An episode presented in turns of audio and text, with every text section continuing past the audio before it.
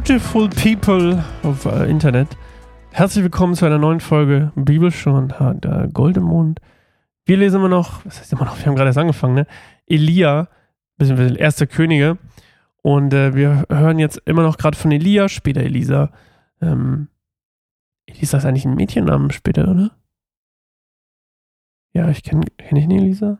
Ja, ich kenne eine. Ja, naja, warum auch immer sich das geändert hat. Elisa, äh, Elisa ist in dem Fall übrigens ein Mann. Glaube ich. Hui, bin ich jetzt einfach von ausgegangen. Gut, vielleicht ist auch eine Frau. Nee, ist ein Mann, oder? Naja, wir werden es später erfahren. Äh, Cliffhanger und so. Wir lesen heute die Witwe von Zarpat, 1. Könige 17, 8 bis 24 und das ist eine geile Stelle übrigens. Da sprach der Herr zu Elia, steh auf und geh nach Zarpat, in der Nähe von Sidon und bleib dort. Ganz kurz, Zapat liegt übrigens am Mittelmeer in Phönizien, also direkt.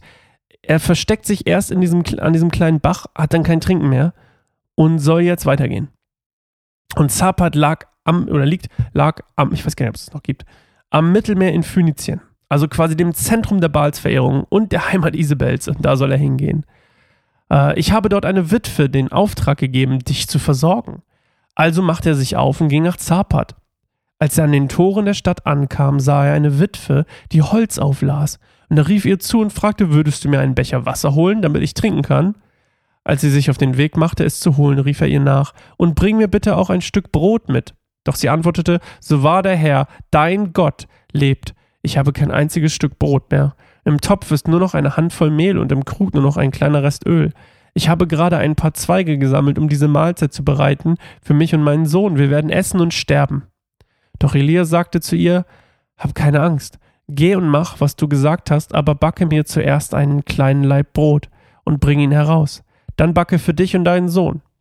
Denn so spricht der Herr, der Gott Israels, das Mehl im Topf wird nicht aufgebraucht werden und das Öl im Krug nicht zur Neige gehen bis zu dem Tag, an dem der Herr dem Land Regen schickt.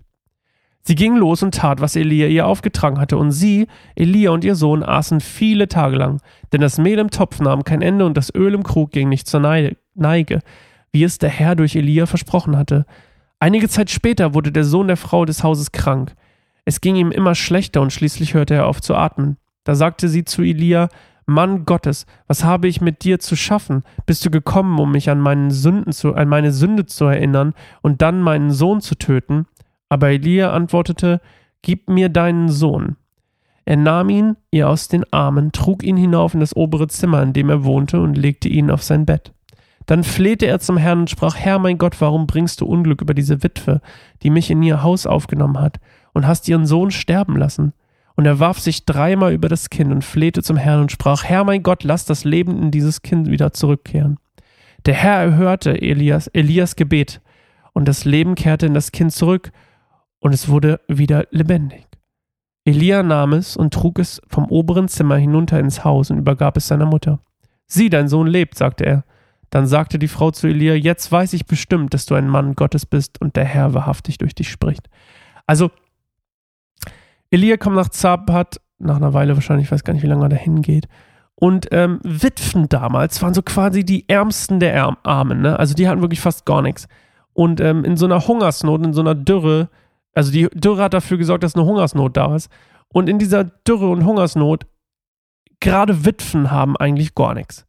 Und das ist wieder etwas, ich, ich bin mir ziemlich sicher, wenn wir vor der Entscheidung stehen müssten, nach Zapa zu gehen, um es mal, ich probiere es zu abstrahieren, aber hier das Beispiel zu beziehen.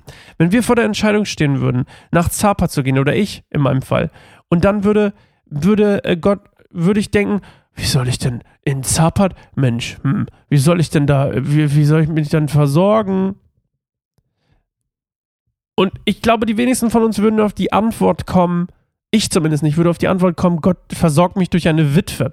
In dem Fall hat Gott es ihm natürlich gesagt, aber selbst wenn wir das manchmal hören würden, Gott, Gott sagt zu mir, Gott, äh, du wirst über eine Witwe versorgt. Jetzt in dem Fall, weil damals waren Witwen halt alt. Also es war absurd, ja, um das mal zu verstehen. Es war absurd, dass Gott diesen Weg wählt. Und Elia hört aber drauf. Weil Elia vertraut 100% auf die Versorgung Gottes. Und er vertraut 100% auf die Treue und Güte Gottes. Und nicht auf sein eigenes Können. Und auf, also, versteht, versteht, verstehst du, Ehe? Wer auch immer?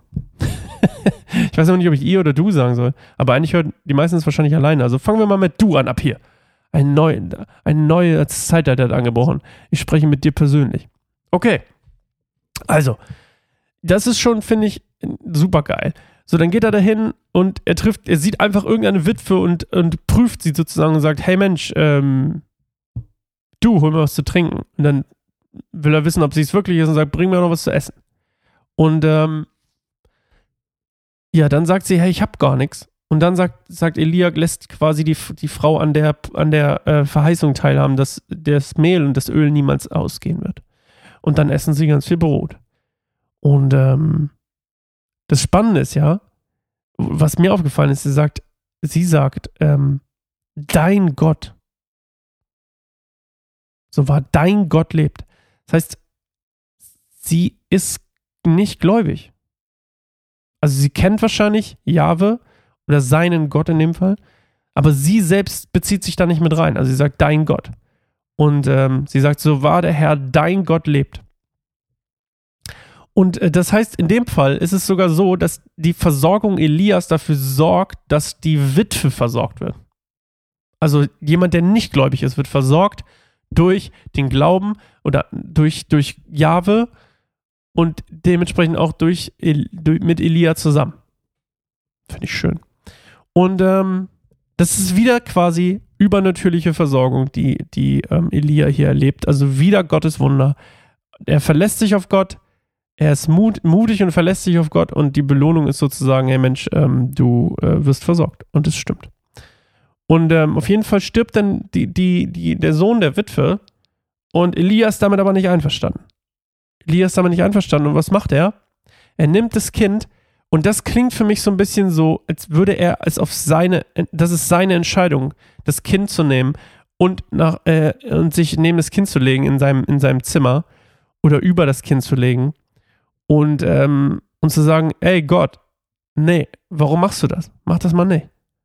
Und ähm, er sagt, Herr mein Gott, warum bringst du Unglück über diese Witwe, die mich in ihr Haus aufgenommen hat und hast ihren Sohn sterben lassen? Hey, was soll das, Mensch?